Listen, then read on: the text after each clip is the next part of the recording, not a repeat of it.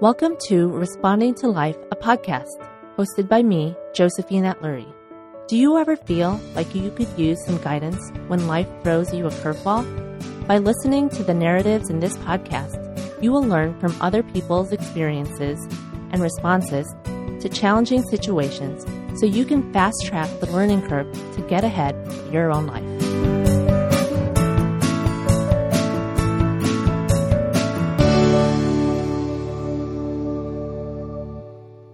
In today's episode of Responding to Life, Living Reflectively Through a Journey of Health, Fertility, and Parenthood, I am joined by my friend Izzy to discuss disordered eating and mental well being. In this episode, I share the realities of how my unresolved trauma from trying to conceive manifested into bulimia.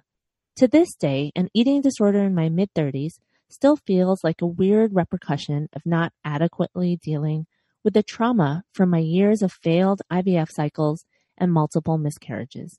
Yet, my body and my mind gave me a much needed wake up call to let me know that it was time to deal with the unresolved issues in my life that had been building up over the course of many years of trying to conceive. I asked my friend Izzy to share in this discussion with me because she is a body image and mindset coach who works with women to overcome their body shaming habits, to reclaim their confidence, overcome disordered eating, and work through body dysmorphia. Izzy is also a personal trainer and fitness instructor. Izzy got into fitness as an outlet for her mental health and the desire to get stronger and work through her body dysmorphia. As her journey evolved, she realized the close tie to the work she was doing in fitness and the bigger picture work she wanted to focus on, helping women feel more confident, empowered, and comfortable having real, raw conversations about our everyday struggles and mental health. That is when the Body Love Soul method was born. Izzy also runs a passion project called Wildflower Project, which is an initiative to help women come together to talk about mental health and our everyday struggles.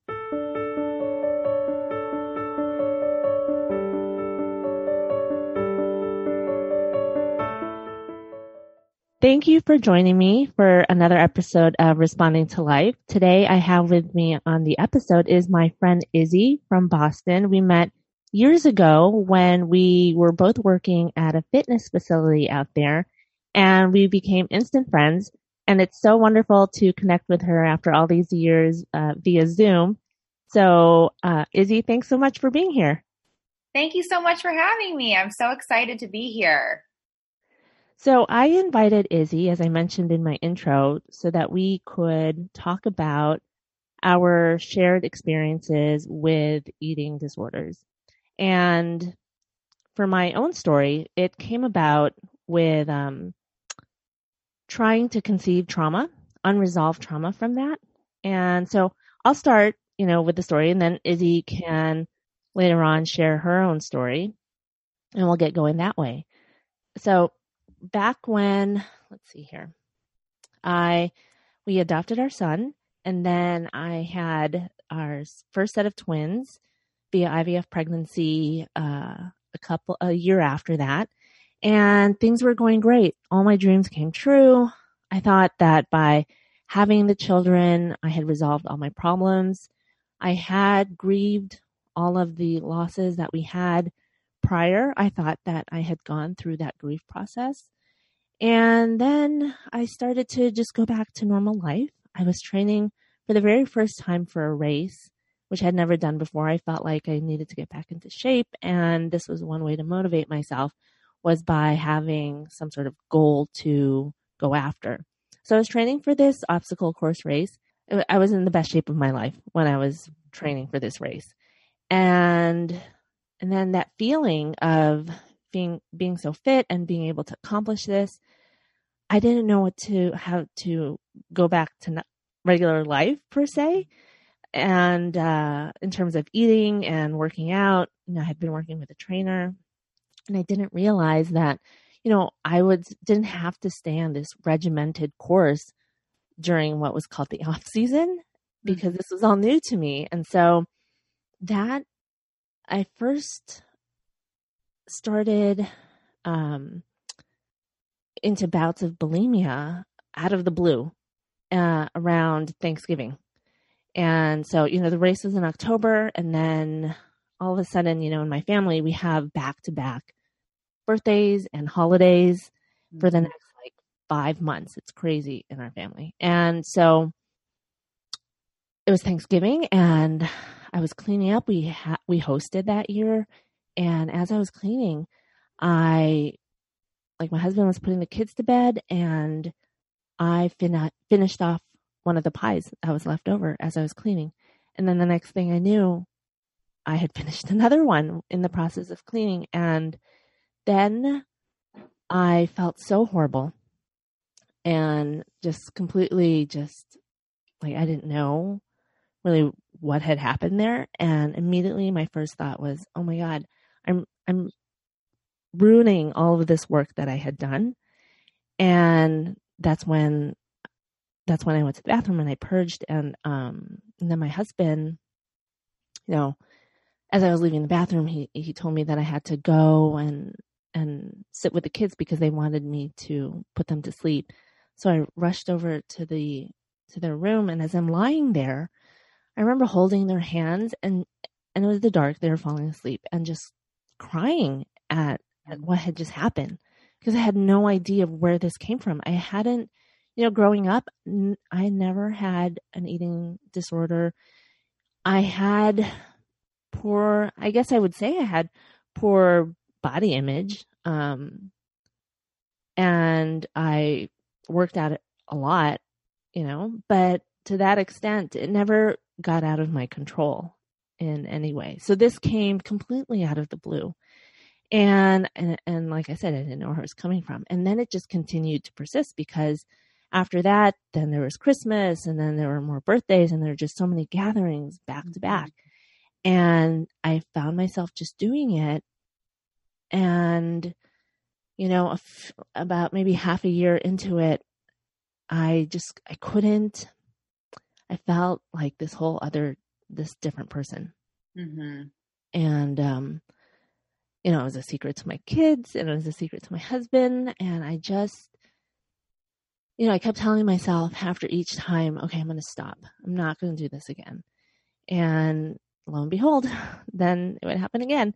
I finally told my husband, and he was just floored by by the revelation because he had no idea. And um, then that's when I decided to uh, work with um, with a with this recovery program mm-hmm. where I was, and it was a mixture of one-on-one therapy and group therapy. And you know, I feel like I brought myself there so early because you know back then I used to describe myself as a hypochondriac Mm-hmm. I don't prescribe myself labels anymore because I've just let go of that. Yeah. But back then, you know, I would say like, "Oh my god, I would always go to the doctor because I'm a hypochondriac." And I think that's what brought me into therapy so quickly. Mm-hmm. It was just I could not I was scared of this becoming bigger than myself, and it already was. Yeah. And so the combination of one-on-one therapy and the group therapy and then these very frequent nurse checkups just to make sure that, you know, my body was okay and my nutrition and my health was okay. Mm-hmm. It was a lot. And while raising little kids and no one else in my family knowing aside from my husband, um, it really was, it was a lot to juggle and a lot to, to dive into. It was a lot of, I mean, it was major inner work yep. that I didn't realize I needed as I was going through the process. And what came about was that I was needing some type of control over my life, which seems weird because I was out of control as I was eating mm-hmm. all this extra food. But at the same time, I was controlling yeah. what happened after. Yeah. So it was this weird, this weird mix. I didn't want to fail at something else in life. Mm-hmm. And all of this like it's called TTC, trying to conceive, all of this trauma from that. Yes, I had grieved this loss that I had at 17 weeks of twins. I went through that, but I didn't grieve the rest of it. I didn't grieve the fact that it didn't turn out the way I wanted to in my life, mm-hmm. that having children wasn't easy and that I didn't have the pregnancy that I wanted that other people had. I didn't grieve any of that. I just kept going until I had what I what I wanted my whole life. Mm-hmm. And so all of those feelings were just repressed and just kept building up without me really realizing. Mm-hmm. And and so that's where that that need to not fail again came about mm-hmm. because here I was, I had finally achieved something in terms of, you know, doing this race and my health and, and then not knowing how to keep it under control felt like a failure to me. And so I just, I couldn't let that happen yet again in my life. And that's how this, how the bulimia manifested itself. Mm-hmm. And it was, it was just so crazy because I didn't expect it like early 30s.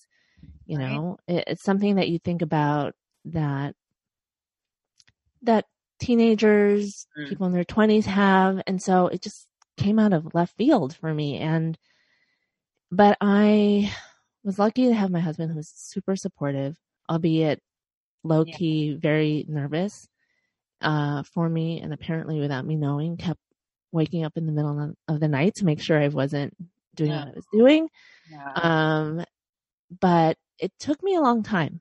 Um, you know, that therapy took a long time. And then maybe over another year or two, I would, I wasn't doing it regularly, but every now and then there would be moments where I would, uh, it would be like an event and then all of a sudden I found myself purging and then it was back to having to do all of that work again. Right. And now it's at a point where it's it's almost like another life ago, mm-hmm. but still in the back of my mind whenever whenever I talk to people about about diets per se, yeah. or doing some sort of exercise program or doing some sort of um, food challenge, I'll be completely upfront with people and say, you know, I even worked with a nutritionist and I'll be completely upfront and say, well, I don't weigh myself. I mm-hmm. don't I won't limit myself. I won't count calories anymore. I won't do all these things that I know for me are triggers. Mm-hmm. I learned through all of that that work with with the group and with the therapist. But it took a lot of time to figure out how to set myself up in in life mm-hmm. and because we're bombarded with all of these things uh, of losing weight and looking yeah. like your best and yep. all of this stuff is constantly in your face. Mm-hmm. And so every moment of your life, if you have an ED, can be very triggering. Mm-hmm. And so it can be very tough, but I'm really fortunate that I'm no longer like that's not an active voice in my head. Right. Um, because even after I stopped purging, that voice is still there right? right and so you still have to keep doing the work of mm-hmm. controlling the narrative in your head. And so, yeah. so that was my TTC trauma that led to bulimia. And so I asked Izzy, as I mentioned in the intro, here to talk about her body dysmorphia. And she's been chiming in with, yes, I hear that and I totally get it. So I'd love to hear what your experience was like, Izzy. Yeah, I mean, I can appreciate so much our, our experiences. They're so different, but I think, you know, something that you find is such a commonality, especially amongst women when they talk about their body image and disordered eating and eating disorders is these moments of like immense either trauma, I like that you said failure, or just like really heavy, unbearable shame. And so for me, um, it, it really manifested in a few different ways but you know when i was really young i was in a i mean when i was in high school i was in a really unhealthy relationship at a young age and so much weight of that relationship was on how my body looked and i mean it was even to the point of you know you need to have a flat stomach you know you need to look like this you need to look like that and i was so young and impressionable at the time that I'm like, oh, something's clearly wrong with me. Like if I'm not 115 pounds and I'm not a size double zero. And so that was where it initially started just sort of this obsessive behavior around what I looked like and feeling the need to really control it. And as I got older, you know, I got out of that relationship. I wasn't necessarily doing the work yet around healing. Um, at that point, I was in college. You know, my focus was totally on having a good time, and I wasn't really dealing with the issues I had. And similarly to you, Joe, with um, having this big race and prepping for something, I decided to sign up for a fitness competition, which is these competitions where women get on stage in these glittery bikinis and this crazy fake tan and have like no body fat. And for me at the time, I thought that this was a good idea because I was in a new abusive relationship and I was like so desperately trying to find something that would give me a sense of my self worth. But what I was also subconsciously doing is I was really trying to control this like this was feeding the beast. Me competing was feeding this inner beast I had of hating my body, wanting to change my body, starving myself. Like, I was like, oh, people actually, like, I can pay someone to tell me to be this way, which is, mm-hmm. when I look at it now, it's so crazy that I went through that. Um, not all of it was bad, but I would say that competing was definitely a huge catalyst for me, on top of being in a very abusive relationship at the time that really created this awful uh, mental space that I was living in for a really long time of always needing to be thinner, smaller. Um, you know, I would, my body dysmorphia would manifest itself where I was obsessively almost like checking my body all the time. So, you know, feeling my stomach multiple times today, uh, times a day to make sure it was smooth and flat. Um, you know, always checking for like cellulite. Like these were just things that I had had ingrained in my brain were a bad thing for me to have on my body.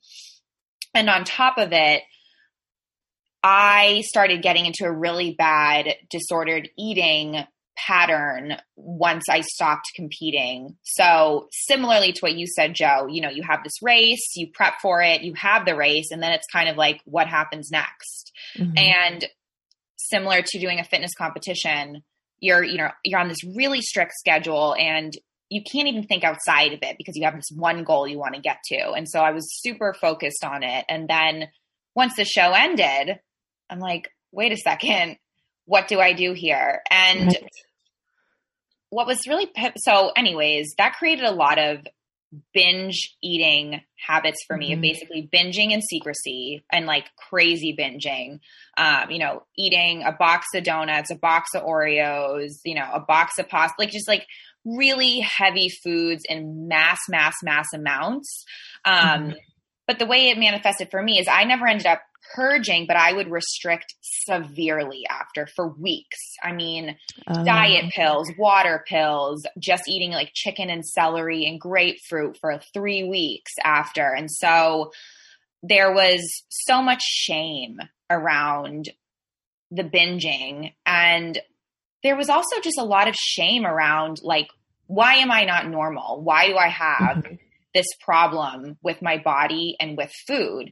And we live in a different time now where this is so beautiful that it's being talked about so much more. But even five years ago, this was not a topic. It wasn't something that, you know, I felt comfortable talking to with my friends or even, you know, my partner now. Like it was a whole new world of really exposing myself to what I was suffering with. And um, for me, basically these things manifested from a lot of trauma around past relationships, um, very, very abusive, toxic, manipulative situations and relationships that were so much based off of my appearance.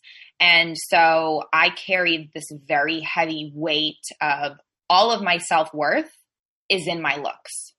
Like that is what I have to offer as Izzy. And mm. so yeah, I mean, I hear you when you say it takes work because I've been working on this I mean, I really feel like I've been working on this for 10 years, but I have heavily been working on it for five. And it's, it's a lot of digging deep and really being willing to face yourself on what is causing this shame or this feeling of failure. Um, so yeah, that's a little bit about my background and, um, it's amazing to, like you said, I'm in a place now where it's not an everyday struggle for me. I've really learned to overcome my body dysmorphia and my disordered eating habits. But what I can appreciate that you said, and I think what's really relevant to anyone listening, and especially being in a pandemic, there's always going to be triggers throughout your life that might reignite that emotion or that experience that you once went through. But I think the beautiful thing is when you can get to a place where we are it's you're so self-aware of it now. It's so mm-hmm. clear that okay, this is this might be triggering me. I'm feeling some of those old feelings again, but I have all the tools in my toolbox now to work through this versus letting it become another failure or becoming a debilitating like episode um, that you go through. Thank you so much for sharing your story. I really, you know, it, it it's very it takes a lot of vulnerability and, and courage to be able to do that. So you're right. You're helping so many women, you know, with what you're oh, sharing. Thanks, Izzy. Same with you. You know, you're right about doing all of that inner work and what it digs up.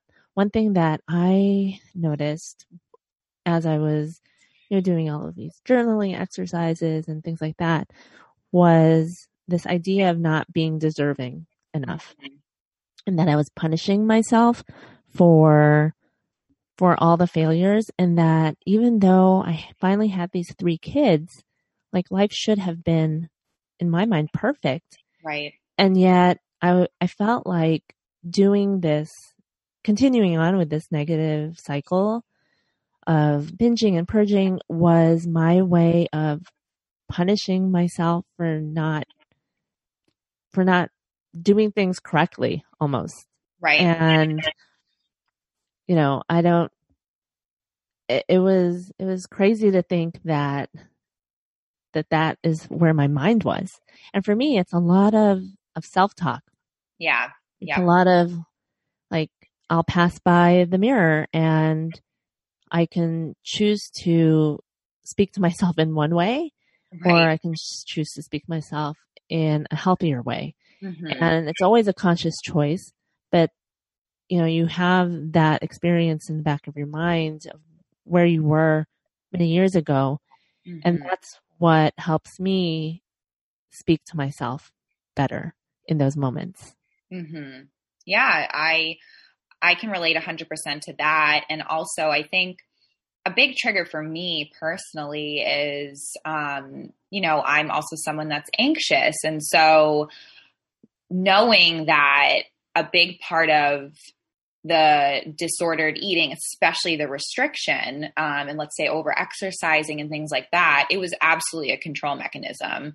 Um, even like you said before, you know, even when you're binging and you almost feel out of control, it's like, okay, but I can control the actual outcome of this by now purging or now starving myself for two weeks. And so for me, a big trigger is constantly being okay that I don't need to control this and that when I'm feeling the desire to, when I start pivoting to this space of, okay, be like, look at your body, look at what you're eating, look at the scale, look at your workouts. I have to ask myself, okay, what's going on in the world right now that's making me want to deflect and mm-hmm. control and focus on this instead of whatever else is actually going on that's affecting me.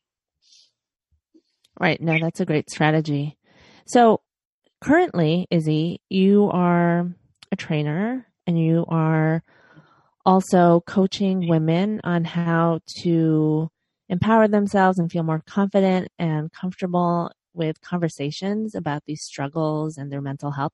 I'd love for you to talk about what you're currently working on uh, the Body Love Soul Method and the Wildflower Project, if you will. Yeah, I would love to. Um, when I got into fitness, ultimately, why I became a trainer was actually that I wanted to be, this is when I was starting to heal myself, that I wanted to be a woman trainer that empowered women to, like you said earlier, you know, not jump on the lose five pounds in two days train. Like I was so, I've always been so against diet culture once I started healing myself. And I wanted to be a trainer that really encouraged women to, you know, get stronger and empower themselves through movement. And so, through this journey I've been on, that was kind of the starting point. And so I am still a trainer. I'm so passionate about it. Um, but that's also pivoted me into this new space where I'm also a mindset coach and a health coach. And so I work with women in my Body Love Soul method, basically doing a lot of what we're talking about now. It's really centered around helping women look inward on what's really triggering them to hate their body, to not allow themselves to go to a place where they can embody their self-worth. And if they're struggling with this emotional relationship with food what's really going on there?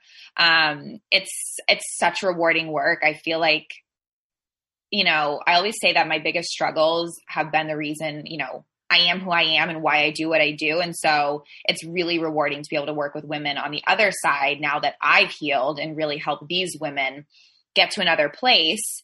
Um, so that's a little bit about the Body Love Soul method.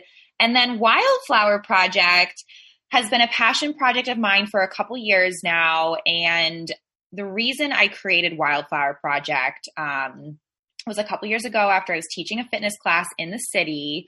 I had had a woman actually come up to me and say, I really like that you talk about mental health on your Instagram page. I don't feel like this is talked about enough in general or in person. And I thought, you know what? That's right. We actually don't really talk about mental health in person. We don't have meetups around mental health. And so Wildflower Project became this passion project of mine to bring women together in a community setting to talk about mental health and a variety of different topics, um, some of which have been about depression, anxiety, uh, body image, grief. And it's a really rewarding initiative to be a part of because it gives women this opportunity to share really vulnerably and freely, but also to help us break down the barriers of the stigmas around what these things should look like um, mm-hmm. and should feel like. I mean, we all experience these things in different ways. And so, Wildflower Project's intention is always, it's mostly in person. So once things eventually become more normal, the goal is really to get those uh, community events back up and running. Um, but yes, those are a few things I'm up to, and it's it's really rewarding work to be doing. Can I just say I'm I'm I just love the work that you're doing, Izzy. You know, back when we knew each other in Boston and you were training at the fitness facility where we right. both worked, you were an amazing trainer in terms of how you empowered the people who were working out. And so this just the progression that your life has taken, it is it's just makes total sense because I can see you excelling in in this continuous empowerment for other people in you know in mental health and body image. So kudos to you for the work that you're ah. doing. Thank really you. Great. So much. Yeah. So I would love to, you know, as our conversation comes to a close, I'd love for you to share one tip on how the listeners today can respond to life in a more positive and mindful way in the context of their self image? Mm-hmm. This is a great question and something that um, hopefully this isn't too long winded, but something that I think can instantly tune anyone listening in to feeling a little bit better about their body image or what they're going through is when you start to feel these moments of negativity or really shame, which is ultimately this feeling of worthlessness around yourself, what is the most courageous thing you could do for yourself in that moment? And I pose that question to people because it's an opportunity for you to say to yourself, when I'm feeling really negatively right now, I have two choices here. I can do something that I know is going to make me feel really crappy, which could be the negative self talk. It might be binge eating. I mean, it could be a variety of things. Or can I, can I have this moment of courage to put myself first? And that might be going off and taking the day here yourself to go do your favorite thing. It could be going on a walk. It could be taking a yoga class. I mean, it's so many things it could be. But I challenge people to flip the dialogue of what's something that can be courageous and empowering that I can do for myself today to put myself first and feel better. That's great advice. I love that. Yeah, it's something I I try to think about it every day. Honestly, like how can you really show up for yourself right now when you're having those moments of feeling down? Yeah. No, that's it. It's comes down to the choice, right? Right. And and then putting yourself, thinking about yourself in that more positive mm-hmm. and courageous light is a great way to shift the mindset. Yeah, and and also something that I think we don't do enough of and I am stereotyping a little bit how women might show up, but typically we're perfectionists or multitaskers, you know. Um, also just acknowledging your progress. Like if you're having a rough morning, but being like, wow, I have come a long way. Like in any way that that might be for you, whether it's like, I would have reacted so differently to that scenario at work a year ago than I am today, or mm-hmm. anything like that, when we can acknowledge, you know, transformation and progress and growth, it's just so reassuring for our soul. Absolutely. I love this advice. Thank you for sharing it, Izzy. Yeah. And in that same vein of shifting towards positivity, I always ask my guests to share their gratitudes for today. If you can share a couple. Of course.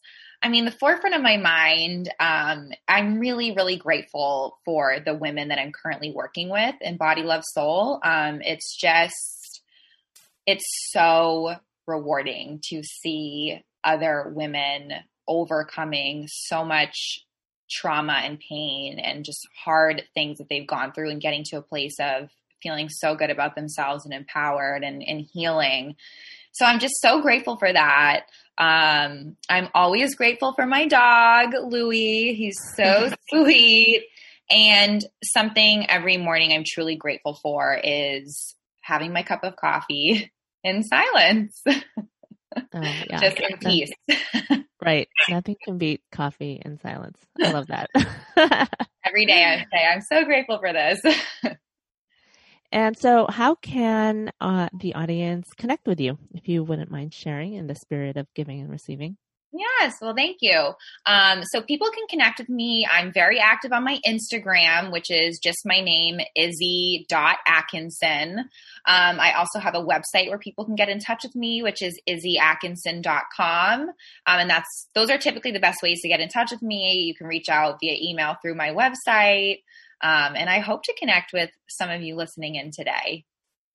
Wonderful. Well, thank you so much for sharing just not only your story, and being vulnerable and courageous, courageous enough to share it, but also talking about the amazing projects you're doing with Body Love Soul Method and the Wildflower Project. So oh, thank, thank, you, you so again. Much, it's so wonderful.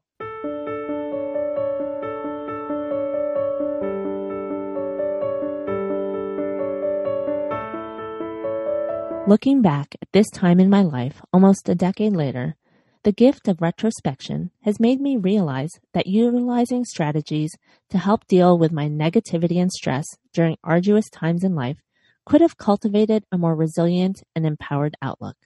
As a meditation teacher, it is my goal to help people incorporate meditation into their daily lives in general, but in particular, it is my passion to help others on their fertility journey in hopes that their own trying to conceive or TTC experience can be less stressful, lonely, and demoralizing.